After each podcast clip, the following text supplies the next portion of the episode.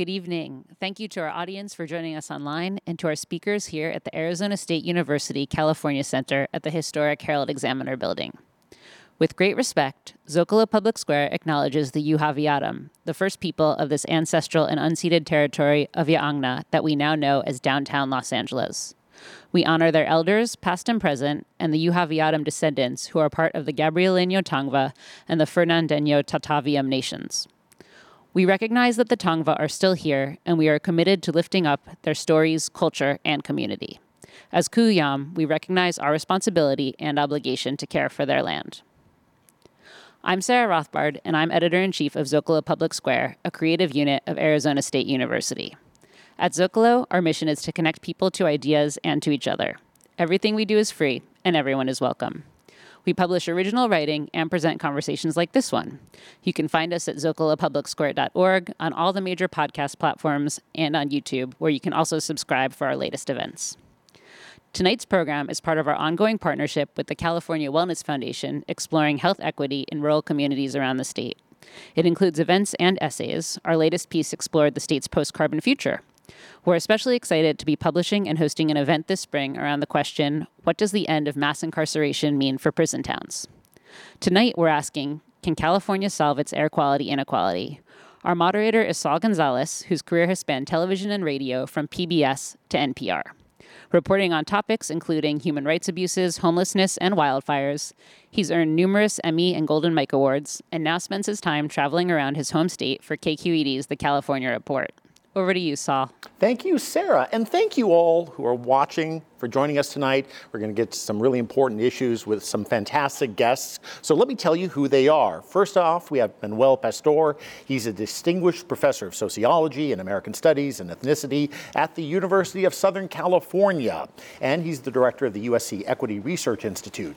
His research has focused on economic, environmental, and social conditions facing low income urban communities and on social movements seeking to change those realities. He is the co author with Chris Benner of Solid solidarity, solidarity economics, why mutuality and movements matter. I'm sure we'll be talking a bit about that later. Dr. Catherine Garoupa White is the executive director of the Central Valley Air Quality Coalition, which works to restore clean air to the San Joaquin Valley. It's the nation's most polluted air basin for fine particles. I did not know that. Catherine also lectures in geography at CSU Stanislaus and Columbia College. She's an activist scholar dedicated to environmental justice and health equity. And finally, Mary Nichols is the former chair of the California Air Resources Board. She served as chair from 2007 to 2020 and led the board in crafting California's internationally recognized climate action plan. In her 45 year career as an environmental attorney, she's worked with the Natural Resources Defense Council, the U.S. EPA's Office of Air and Radiation, in the Clinton administration, and UCLA's Institute of Environmental and Sustainability. She is currently a visiting fellow at the Columbia University Center on global energy policy. All right, and I just scratched the surface. There's so many things I could say about them, but we'll find out more in the conversation. Before we go on, I want to thank you all for joining us here tonight, and I want to encourage the audience to start sending us questions. We're looking at them in real time, um, so craft a good question about air quality. Try to stay on topic, if you will, and we'll do our best to get to it toward the end of this. And um, so start sending them along. Okay big picture question here. And I, Mary Nichols, I think I'll go to you for this one. Okay. But everybody, feel free to chime in at any time. Sure. When I take a breath of California air in 2022, how does it compare, generally speaking, to air quality if I had taken that breath in 1985, 1975? Yeah. Is it cleaner air, and how much cleaner? It is cleaner air than it was, uh, certainly much cleaner than it was for people who grew up here in the 60s, the 70s.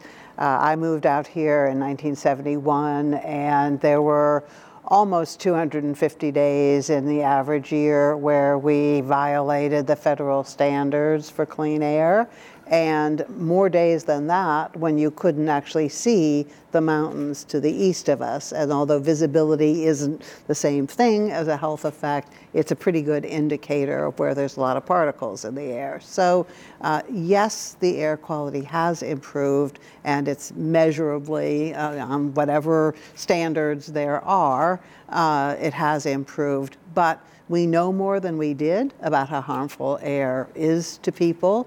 Uh, we also have pockets of uh, pockets of badness uh, where uh, people are exposed to unhealthy amounts of particularly toxic air contaminants, which are not the things that we measure at the big regional scale. So, things that are um, actually carcinogens uh, or have very acute effects on people's health. So, the, the picture is not um, all a steady line in the direction of progress by any means.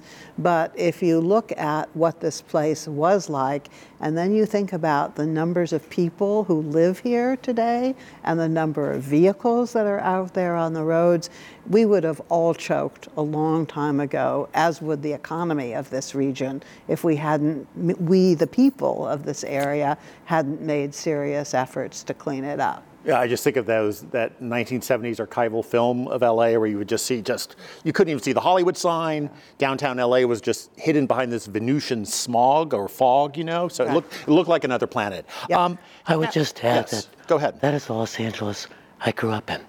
I, That's the Los Angeles. Uh, grew up in La Puente, which is just east of East LA, and it's a place where the smog would actually funnel through the San Gabriel Valley on the way to its dumping ground in the Inland Empire. Okay. And when I was growing up, there was so much asthma amongst the children. There was so much lack of visibility. Uh, you can describe it, but it's different being a kid looking up and saying, not just that you can't see the mountains, but you can't really see something 500 feet away because of the lack of visibility. It has gotten significantly better. And I think the challenge for California right now is how do we take that level of attention that we paid, do more, mm-hmm. do more on climate, and in particular, do more on the topic of this particular uh, session, which is environmental inequality. Because what's become apparent was that we were documenting well the overall environmental uh, quality issues. Mm-hmm. And in the last 25 years, we've begun to document how deep the disparities are. And it's important for people to understand that those disparities are not just from income, because there's a tendency to think that when you look at uneven air quality, that maybe it's just poorer neighborhoods that have worse air, more toxics, etc. But in the research, what you find is that the gradient of exposure by race is actually steeper than the gradient of exposure by income, mm. meaning that this is a reflection of structural racism in our siting practices, where we've put our freeways, all the kind of riskscape that's emerged.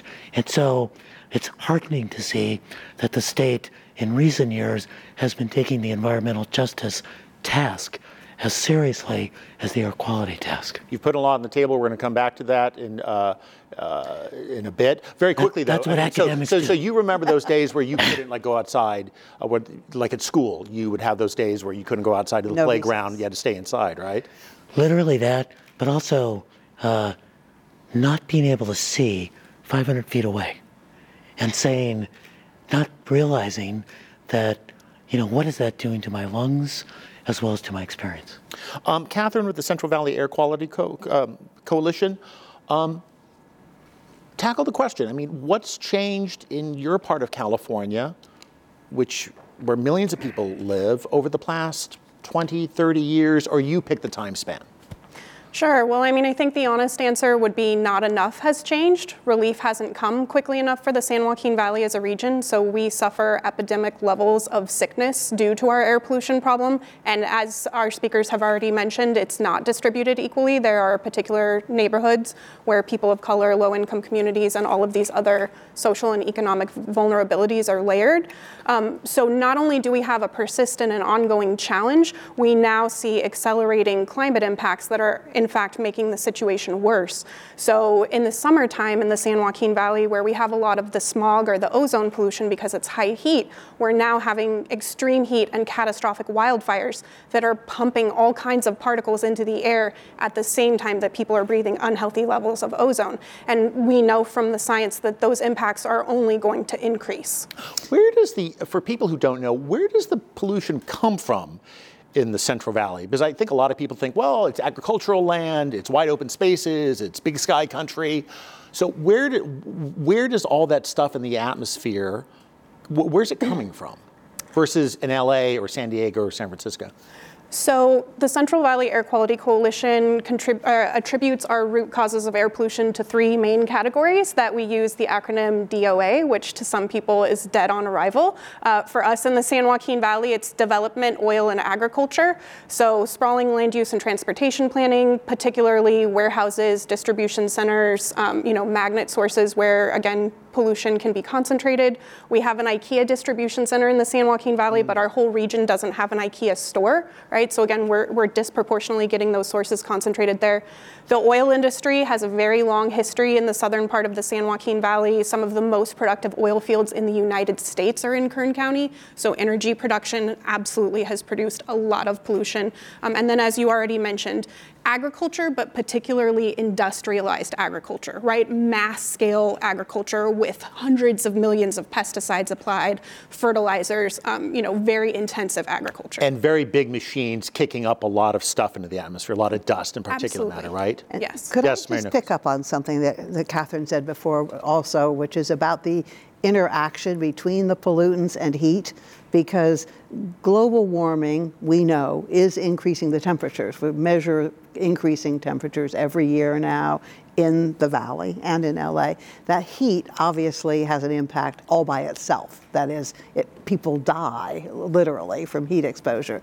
But it also makes the air pollution problem worse because every drop of pollution that's emitted to the air is going to produce more smog as the temperatures go up. So we've got this vicious circle now where, because of global warming, the uh, exposures that people are are experiencing on the ground are getting worse. And so, despite the heroic efforts that have been made by groups like Catherine's and by the uh, air quality districts and, and by the ARB, um, the progress is much slower than it should be.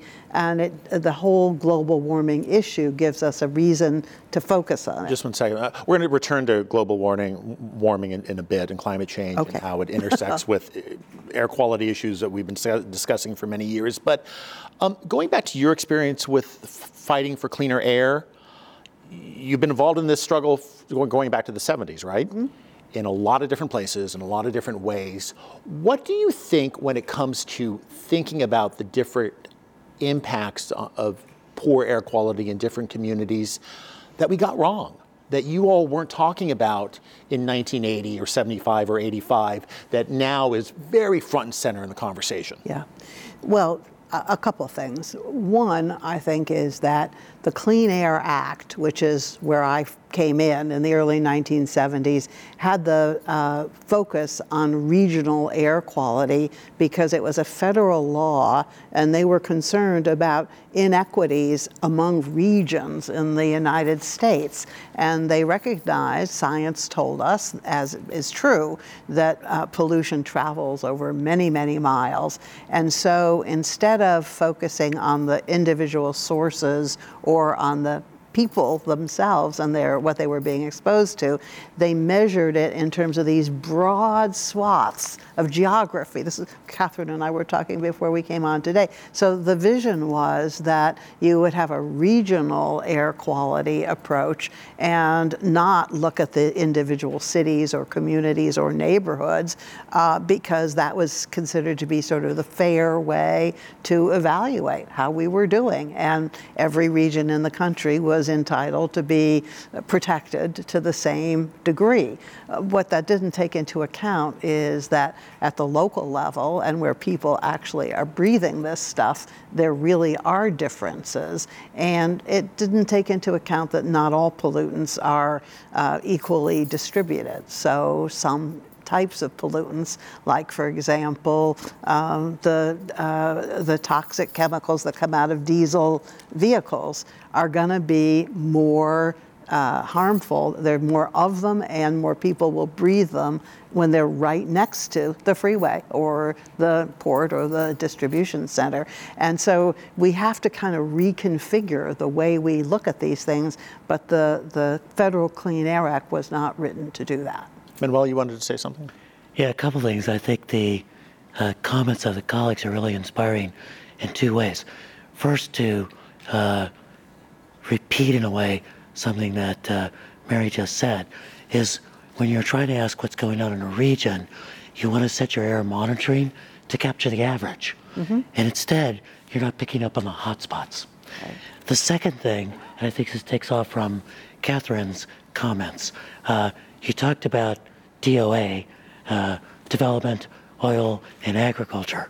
What we've realized is that it does mean dead on arrival because those economic interests do not want their profits and business models to be challenged by people who want higher wages, more sustainable agriculture, or a better environment.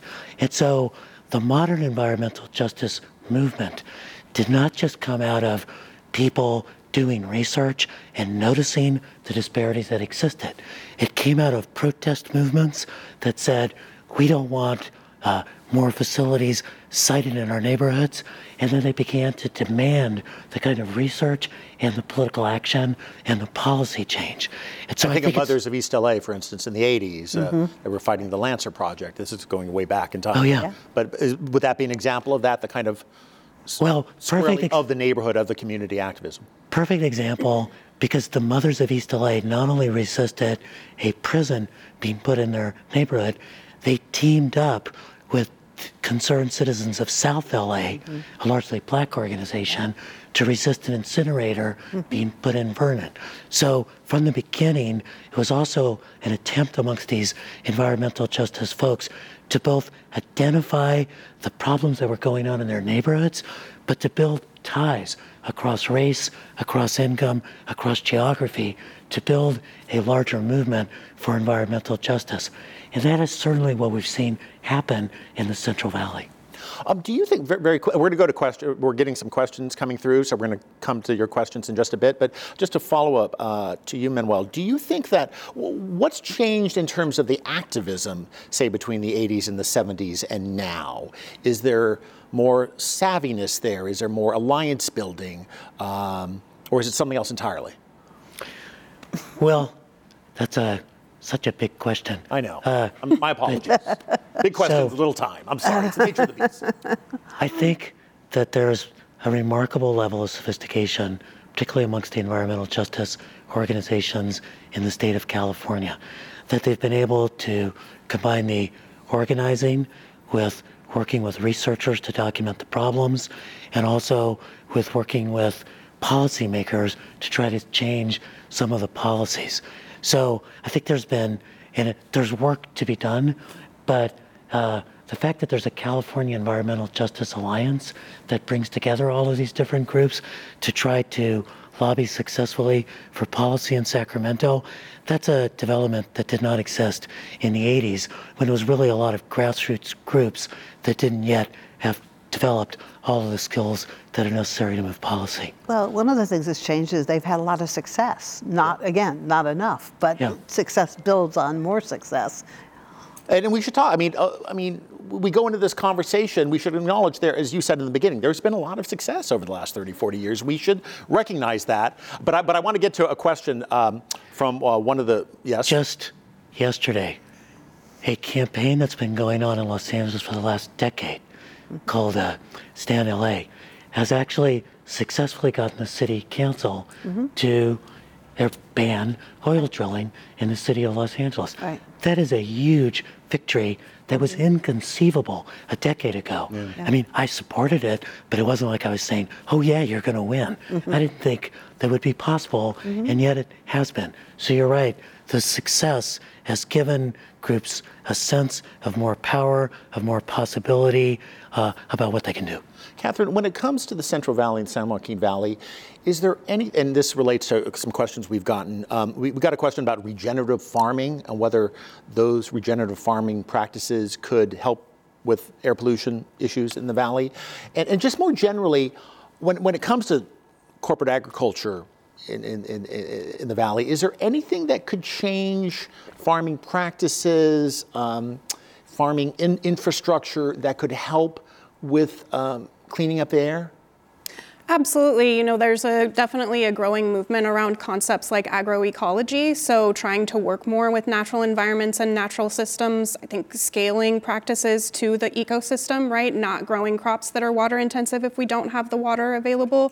I think the biggest challenge, as Manuel pointed to earlier, is the political will, right, and the willingness of those industries to actually transition their pa- practices away from these resource intensive ways of doing it to ways that are more in line with what natural environments can sustain. But can you do that and still and still sustain kind of the agricultural output we become accustomed to? I mean, to some degree, yes, and to some degree, no. I mean, the the agriculture in the San Joaquin Valley today is not sustainable. That's why we have subsidence. That's why we have the worst air pollution in the United States, right? Because we are over exploiting the system. We are putting more pollution into it than it can possibly sustain. Um, so agriculture has to change, right? Other factors like the Sustainable Groundwater Management Act to some degree are going to force some of the farmland to become fallow. Ideally, it would be a lot better if we crafted regionally a vision for what type of agriculture we wanted in our region because we have, we're in a Goldilocks zone of a Mediterranean climate where we can grow things that lots of other places can't be grown. Um, and that is something precious that we should be working to preserve, where for the last 150 years, it really has been incredibly exploitive of people and land. And uh, another very um, uh, uh, valley centric question that we got in, and that is geography and air pollution there.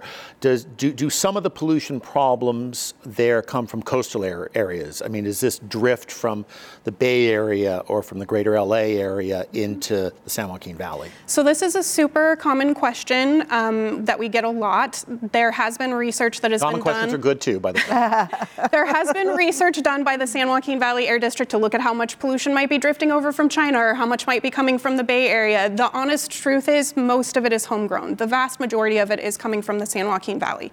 Oh, really? So it's not, you can't, because uh, I guess with Owens Valley as well, too, right? Is in there pollution There's problems there? pollution generated everywhere in the state, but if you look at the measurements, it's going to be mostly the local stuff. Yeah. yeah. Manuel? I think the one uh, somewhat of an exception to this is the so-called Inland Empire, where a lot does get pushed from the coastal areas out to Riverside and San Bernardino in two ways, both direct kind of air patterns, but also the fact that they bear the burden of the logistics industry, the right. warehousing, the trucks, the diesel traffic. And while we've done a better job of sort of trying to eliminate uh, diesel trucks out of the ports, uh, you know, they take the long haul right. through the uh, San Gabriel and into Valley and into the Inland Empire. And that's something where we really need to solve that by thinking about uh, interregional equity as well as neighborhood equity. Mary Nichols, I promised to get to climate change. We've come to climate change. Uh, Mary Nichols, um, how do you think that is going to, the, the, the, the increased focus, rightful increased focus on, on climate change, how does that intersect with the longer conversation we've had uh, about just plain old air pollution? So, this is one of the reasons why environmental justice is such a hot topic now, in addition, of course, to successful uh, organizing and to the fact that the legislature now has a much uh, different complexion and makeup than it did back in 1970 when I first moved out here. Just in, you know, over the over the years, it's changed, and and we have more people who grew up in smoggy areas and or come from uh, disadvantaged backgrounds, or, or at least uh, first first generation, you know, being in positions of that kind of power. Uh, taking the reins of, of our political system. But the connection is that um, to take successful action on climate change, you have to deal with the inequalities and you have to deal with the sources of the same combustion pollutants that are causing localized distress because they're also causing the greenhouse gas emissions. And so, ever since the first um, AB 32, the California Global Warming Solutions Act, back in 2006, um, there has been this connection between environmental justice as, as an issue, but also as a, uh, a way of thinking about how to solve the problem that had never uh, existed before. And it's given the air pollution agencies a whole new focus of their activities. Um, they are now required and they're really learning how to consult with communities when they are developing their plans and not just doing them on a technical basis, you know, in-house looking at the at what you can achieve with changes in fuels or, you know, changes in processes, but really looking at what the communities that these facilities are in uh, want want to see happen. Manuel, I know you want to say something. I'm yeah. Picking up on the language of your body when you're exactly. ready to talk. well, it's uh, that the inequality issue is not disconnected from the air quality issue right. in several different ways. There's a great article that some friends of mine did, academics. I'm hardly ever jealous of other academics, but this was the best title, and I wish I had thought of it and it was is environmental justice good for white folks? And what they did was they looked at metropolitan regions around the United States and they found out that where there was more inequality and exposure, there was just more exposure. Mm-hmm. That when people thought it was being placed in someone else's neighborhood, they just tolerated more of it. Worse. It's also true in the state that when you think about who is an environmentalist, our notion is that it must be some skinny white guy in bicycle pants. Uh, but if you look at the polling, stereotyping. but if you look at the polling data uh, from the Public Policy Institute of California, and you ask Californians the question, do you think that global warming is a very serious threat to uh, the quality of life and the economy in California? About half of white Californians say yes. 57 to 58 percent of black and Asian Californians say yes, and about almost two thirds of Latino Californians say yes. Because when they think about global warming, they're also thinking about the localized pollution. So there are all sorts of good political reasons to be paying attention to this for the reasons that Mary was mentioning, because so many of the legislators now grew up like I did yeah. in La Puente with lots of pollution around going, I know this is not good for me. Well, I got to say, I don't think of the skinny white guy anymore. When I think of like the California environmentalist, I think of a person of color. I think of somebody who's not from Brentwood or Santa Monica, but somebody who's from La Puente or from one of the port communities, San Pedro, uh, Rubidoux. So I, I, think that that's we've kind of turned that page, no? Mm-hmm. Well, yes, I'm, no, I'm, I'm glad. Mary, did, did, yes. you, you well, if you look at who's actually lobbying in Sacramento, and as Manuel said, I mean, we had an issue on the ballot um, during the depths of the last big depression, uh, where a group of oil companies uh, sponsored an initiative to suspend the California Global Warming Program uh, because of uh, very high rates of unemployment. And so it said until the unemployment levels come down, we're just not going to do any more of this climate stuff because yeah. it's obviously too expensive. It was overwhelmingly defeated, overwhelmingly defeated, but disproportionately it was defeated in communities of color. And Catherine, how do you feel about just kind of the state of uh, air quality activism and climate activism in your part of California. And by the way, you could talk about other places. I'm not. please don't feel you're just here to talk about the Central Valley. But but do you, have you seen changes there? Is it remarkably stronger than a lot of us would think? Or people basically, they got other issues. They're just trying to survive day to day. They're trying to put food on their tables, provide for their families, and that's enough of a struggle. Yeah, I mean, I think I'd answer that in a few different ways. I'd say at the macro level, I would absolutely credit environmental justice activism with increasing the recognition of racial disparities and air inequalities. And I think that that is an important um, achievement to be able to honor. And at the same time, environmental justice isn't just about recognition, it's also about fundamentally changing the outcomes and the distributions of what are sometimes referred to as benefits and burdens, right? So both the pollution, but also the nice things, the amenities, the park space, the things that we want in our community. So I, you know, I think it's important that we've made that progress. I think that there's still a lot more progress to be made. Part of what I love about working for the Central Valley Air Quality Coalition is that we are a multi-ethnic, multi-generational very powerful movement that has existed for um, you know a couple of decades now. That is really about sustaining the vision for the things that we want to see in our community. And while I think it's also significant that we're at this place now where we're talking about recognizing community members as experts and really ground truthing the data that air agencies are producing. Um, at the same time, I think, again, we're still operating at the theory level and we are not actually directly seeing those improvements in our communities. Do you think the particular set of concerns there in that region get the kind of t- attention they should get from, take your pick? Um, municipal power centers like San Francisco and LA, Sacramento, Washington, D.C., uh, Mary Nichols' past, current colleagues and past colleagues. I mean, do, do, you, do you feel like you have, you have a voice and as importantly, you're being listened to? I feel like we have a voice and it's important that we're being listened to. I also teach California geography, so I'm very aware of the fact that the San Joaquin Valley economically is a sacrifice zone where a lot of the unwanted things from other parts of the state and the country have been purposely sited there for a whole variety of factors. Um, and so, you know, again, we still have those, those ongoing challenges to deal with.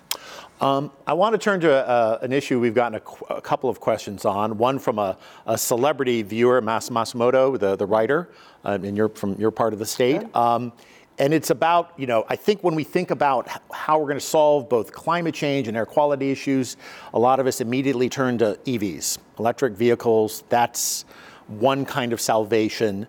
Uh, Mas, Mas asked about them, and I'm sure he echoes many others who are listening or viewing this about, like, yeah, EVs, aren't they going to, if we just go all in on them, is that the solution? And I will say, as a kind of a, a bit of a I support EVs, but a bit of a skeptic in terms of targets not missed in the past. I mean, not, not hit in the past. I mean, they're only, we've been talking about EVs for about 30 years in this state. They're only at around 2 or 3% adoption, right, in California. Correct me if I'm wrong on the figures. So, talk we're about doing, that. We're doing better. Okay, we're doing, well, it's still No, they- not a huge amount. let's Sales levels are above 10%. And, and EVs are not at a price point where a lot of Correct. people can afford them. I see a lot more. I see a lot more Teslas out there compared to things that a lot of other people can uh, afford. So take that on. I'm, I'm looking to you. I mean, uh, do you think do we oversell that technology? Is it where it should be?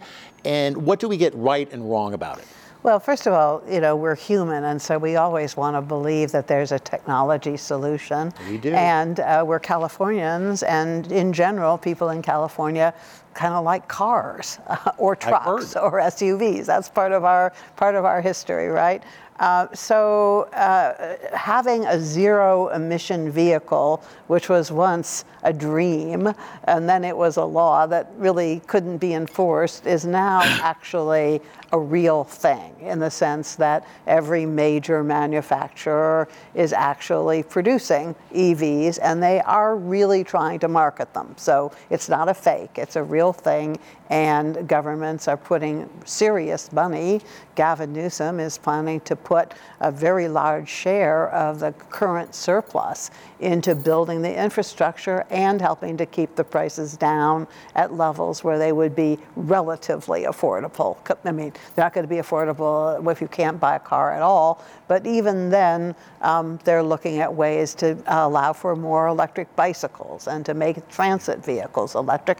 And maybe most important, going back to the trucks, uh, which are fumigating everybody in their path, um, those are going to have to be zero emission in just a few years. And companies are actually, manufacturers are actually designing and building those vehicles. This is all necessary. It's a good thing.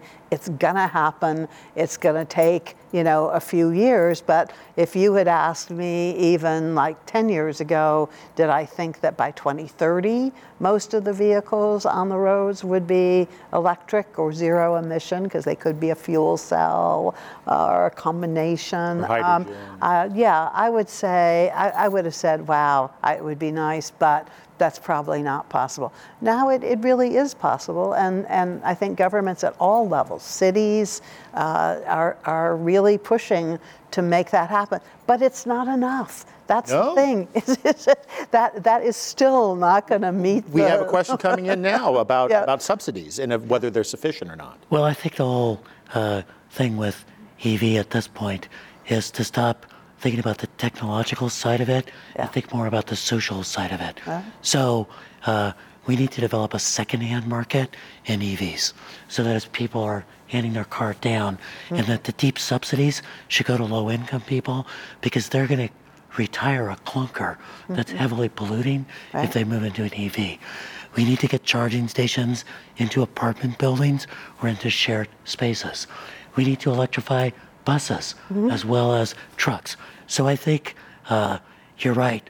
We tend to think, God, if we just had this technological silver bullet, we could give up all the pain of the actual social adjustment. But we need to think about how this actually plays out.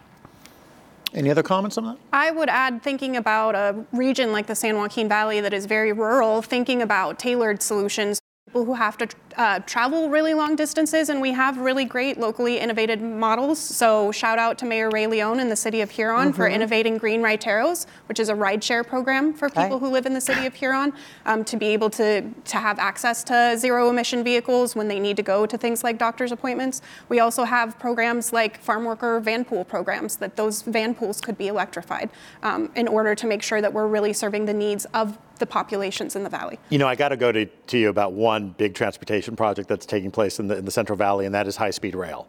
And candidly, when you look at that, I'm sure you drive by the construction site or many times, or you've seen it.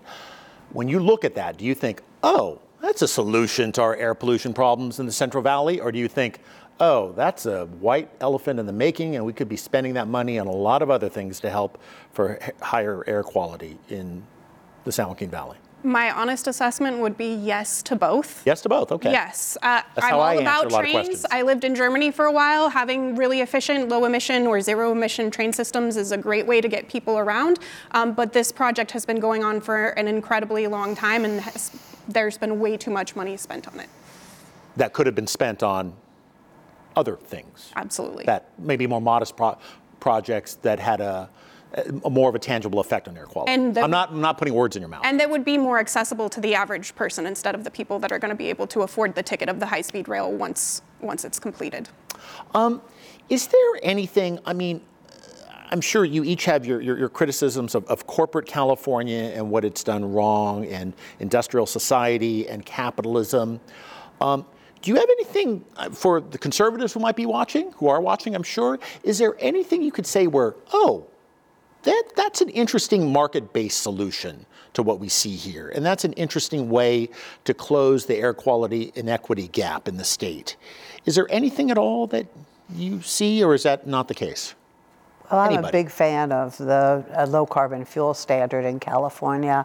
Back in the day when uh, the federal government was trying to force people to use ethanol uh, and to dump large amounts of it into uh, gasoline, uh, which did not have a good impact either on climate or on uh, emissions in many cases. Um, California, with the help of some faculty members from the University of California, designed a market based program where the oil industry is required to reduce the carbon content of the fuels that they sell for vehicles in California. They can do it either by investing in lower carbon fuels like renewable biodiesel, for example, which is made from waste basically waste oil in general, or they could um, buy credits from companies that are manufacturing all kinds of innovative clean fuels and help build the market for those in California. So California really is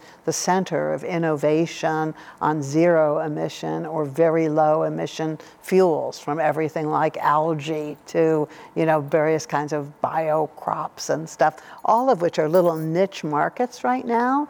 But if you look at what's happened, the refining industry in California is converting to making renewable fuels for aircraft, where they're not using petroleum fuel at all anymore um, for real flights. I mean, this is actually happening, and it's something where some pretty clever policy by the state, which was resisted ferociously by the oil industry, I might add. I mean, they, yeah. they fought it at every turn. But once it was became law and they couldn't fight it anymore, they have uh, been complying, and it's actually um, making a difference both economically and environmentally. Mm. All right. Well, I think what Mary's talking about is a kind of sweet spot where you have pretty strict standards and you're trying to force the technological change mm-hmm. and then allow the companies to figure out how they're going to meet yeah. some of those standards. But of course, this gives me an opportunity to talk about my new book, Solidarity Economics, uh, which does pick up on some of these issues. And there's three points about it I would lift up. This is the typical academic taking advantage of answering a question you didn't ask. So, first, we need to stop talking about the environment and start talking about our environment. This is an environment we make by rules, by power, by markets. Second, we need to start realizing that there's not a trade off in the economy, really, between promoting equity and promoting prosperity. And there's not a trade off between promoting environmental justice and improving air quality, a point I made earlier. And third, this is really Catherine's point, that you don't make any of these changes unless you muster the political power to make them happen. So even the low carbon fuel standard is a challenge to oil companies. That's what winds up making change. What do you do about the people who don't agree with you? Who represent a good portion of the population? What do you do about them? Well, I, you know, there is a thing called democracy and voting. Right. And I think that what it means is that we need to be doing good organizing. We need to be making solid arguments. We need to make sure that people are aware that these are important issues and doing what we can. I mean, the shift in California to paying attention to the environment and the shift in California to paying attention to environmental inequality have been the result of organizing and shifting the political calculus to make it happen. It's been about persuasion, it's been about research, and it's just been about winning elections. Um, we've gotten a uh, question about land use policy and this issue. It's uh, without getting too much into the weeds and zoning regulations and all the rest. Um, is that a fundamental solution as well, just changing how we use our land, where we put things? Um, that's going to become an increasingly critical response to clean, keeping our air clean and, and climate change. Yes. Yes. That's a simple answer to that, yes. Okay. Well, I mean, it needs to be because um, if you uh, continue to uh, require people to move farther and farther away from where they work or from where there's opportunity, um, you're also making it impossible uh, for them to use mass transit in many cases or to live a healthy life by walking to uh, various kinds of amenities. It's a form of discrimination, really, uh, that we certainly see in other parts of the world where um, you don't have thoughtful uh, land use that makes it possible to have communities where people can uh, be healthy and uh, also you know, have access to everything that they need. Uh, there's been work done for years. Back in, I think, the 80s, the Energy Commission did some modeling work that showed how um, compact urban communities, walkable, livable communities, not talking about, you know, high rises with no trees, but talking about places that you and I would look at and say, yeah, that's a, that's a really nice neighborhood. Um, also, uh, use less energy overall. Uh, they don't require as much energy to um, for the houses, for the, the buildings themselves. You can uh, you can get around with less emissions, and so yes, it has to be part of the solution.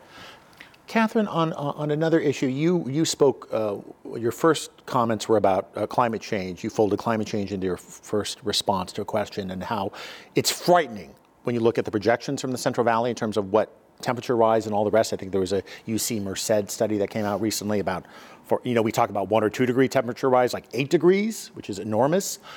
Do you fear that if those changes occur, they basically just wipe out what we've done in terms of air quality issues and plus create a bunch of other problems. Is that like, you know, if you plop yourself in the Central Valley of the year 2050, what is your fear? I mean, I think there's certainly a risk of that. And at the same time, as people have already spoken to, you know, we need to have hope that things can be different. There are a lot of solutions. There are a lot of things that we can transform and change now so that in 2050 that won't be our re- reality. And community design is also a fundamental aspect of making sure that we have resilient communities where people will be protected regardless of what happens. You know, Dr. Pastor talked earlier about the campaign to have um, health and safety setbacks between oil and gas wells and where people live, right? Trying to create separation between where people are and where the pollution is coming from. Um, I do also quickly want to touch on the question about market based mechanisms because in the San mm, Joaquin mm, yeah, Valley, particularly, um, I have seen how market based mechanisms disproportionately concentrate more pollution in our region because of the way that the schemes are run, and fundamentally because a lot of our local agencies and our regional air district are captured um, by, by um, industry essentially and are working hand in hand with the oil industry to create um, credit systems that then they use to trade to be able to increase their pollution when it's all just a paper game and the emissions are going up, but there aren't any actual reductions. Um, so when I think of you know a hopeful vision and you know solidarity economics and what can we create in the San Joaquin Valley, I have to hold that up against the everyday political reality that I have to confront, right? That our decision makers are often working more closely with the polluting industries than they are to represent the majority of the people that are living in our region. And those forces know how to exercise power and how Absolutely. to wield power, and they've been used to doing it for a very long time, whether it's big ag, big oil, right? I mean, yes. look at Kern County, right? And yes. the, the, petroleum industry's uh, clout there. So it sounds like you're saying, so when you hear things like emission credits and, and kind of market based approach, you think that's no solution. No, I don't think it's a solution, and I think it's part of what is causing the inequality. It's part of what's concentrating the pollution in low income communities and communities of color because it allows them to take credit for something that happened in some other place. Um, yes. There's nothing about markets that guarantee equity. And you need to have the safeguards in these programs to make sure that you don't get these inequitable results. Those safeguards are not that hard to design or put in, but they do get resisted. And I think that's been the challenge. I wanted to say one other thing, and it kind of comes from what Mary was saying also about compact development and your question about quote unquote the other side, which is I one of the things that happens with compact development is there's a lot of NIMBYism mm-hmm. that resists it. And so beginning to communicate to people who are fearful of that development that, you know, it's not someone else who's going to move into your neighborhood. It actually might be your kids. Mm-hmm. It's our neighborhood. That when our neighborhoods are more diverse, they're stronger, better on energy, more affordable housing, better workforce, etc. But the way we're going to get there is through a combination of persuasion and, frankly, power. Um, yeah, and I also think of by the way, we have like 100 years of urban planning behind us, and it's not like we're going to change our communities like that when I hear about. But some things could change pretty quickly. Uh, COVID caused a lot of people to realize that they didn't, that living alone is not necessarily healthy. And, um, you know, whole families that I know, including mine, realized that we were much better off when we were sharing a household together and taking care of each other than living in separate houses. So I was able to persuade my son and daughter-in-law and my grandson to come and live with me. That was wonderful for me. But it oh, that's going also- well. That's nice to hear. Really, is it going well? it was, but it was also good for them. Absolutely. It's, uh, and honestly, when people that I know of my age heard about it, they all wanted to know how we did it and could they do it. And changes in zoning laws are actually a big factor in making that happen. I'm doing a project on that very issue right now about some big changes in zoning laws in single-family neighborhoods.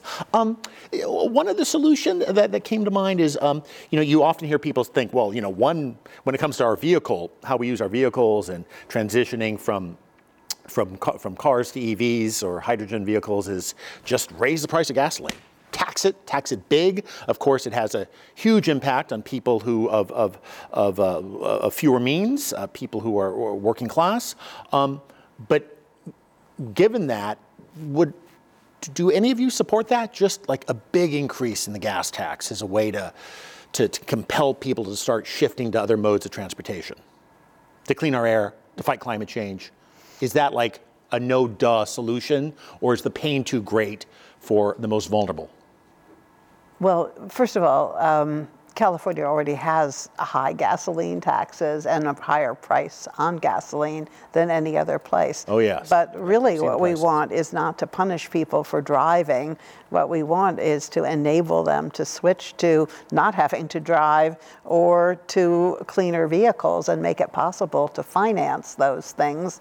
And I think that's the direction that we're moving in. It's how do you make the transition to where we really need to go and do it on, on a faster and more equitable basis than we've been able to do in the past? I think that's the question.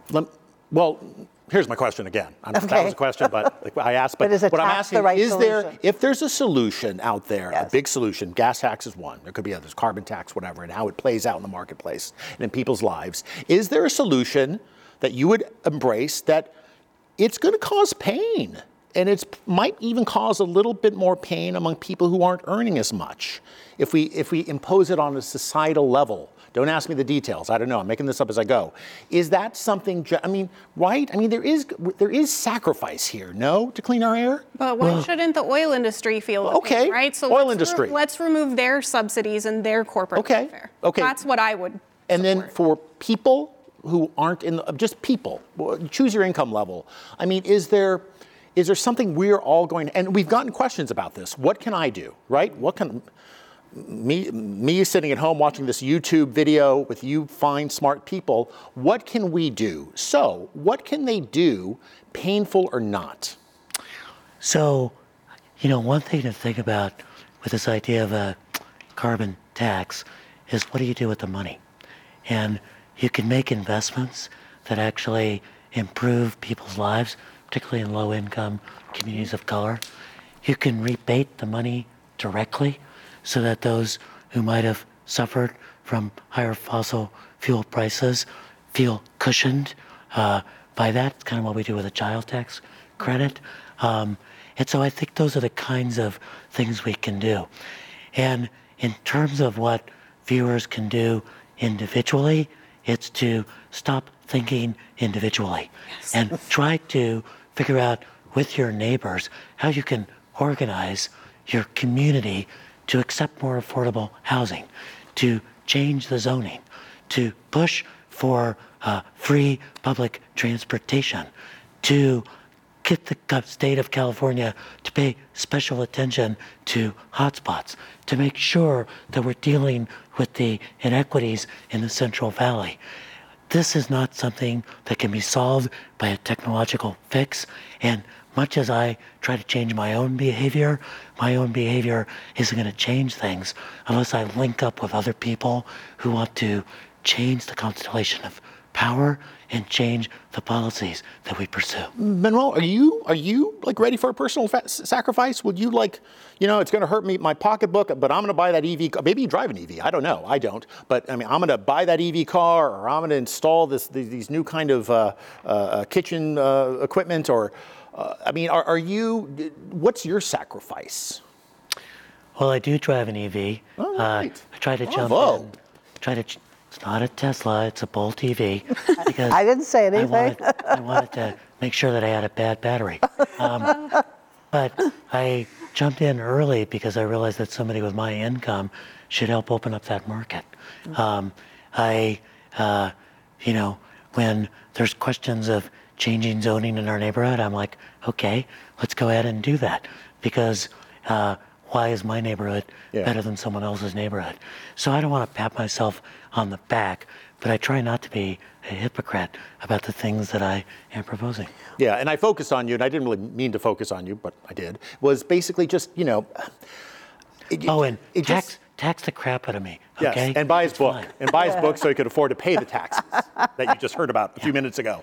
But is there something? Okay, let me ask the question a different way. Is there something that we're not talking about when it comes to getting our arms around air pollution, how it affects various communities of color, different income groups, communities of color in particular, according to your research, um, climate change and the same issues. Is there something that you just wish, wow, this should be, Saul, you should be reporting on this more, this should be more in the public discourse, this should be on CNN a lot more?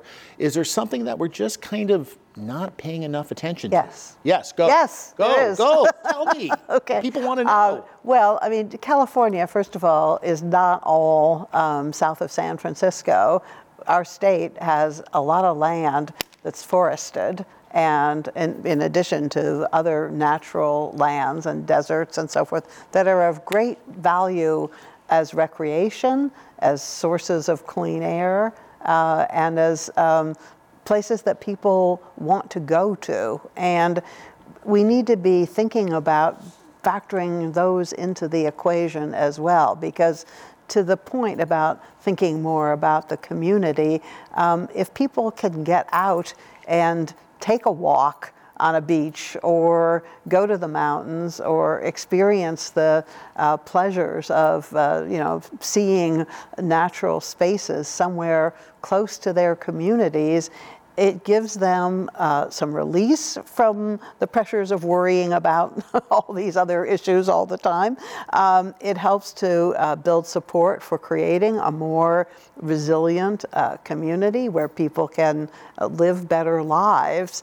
And those two things shouldn't be seen as like completely separate from each other. You know, the economy, jobs, houses over here, and all that nature stuff over here. They are Yeah. integrally connected to each other. And um, the unified field theory of yes, exactly. Um, and you know the fact that we uh, mistreated the forests, and you know when they burn now, they burn so catastrophically, which is making everybody's air better, everybody's air worse, I should say, as well as destroying you know forested lands. Is a consequence of bad thinking about those issues, and it really needs to get more attention and mo- more uh, support. Well, Catherine, anything?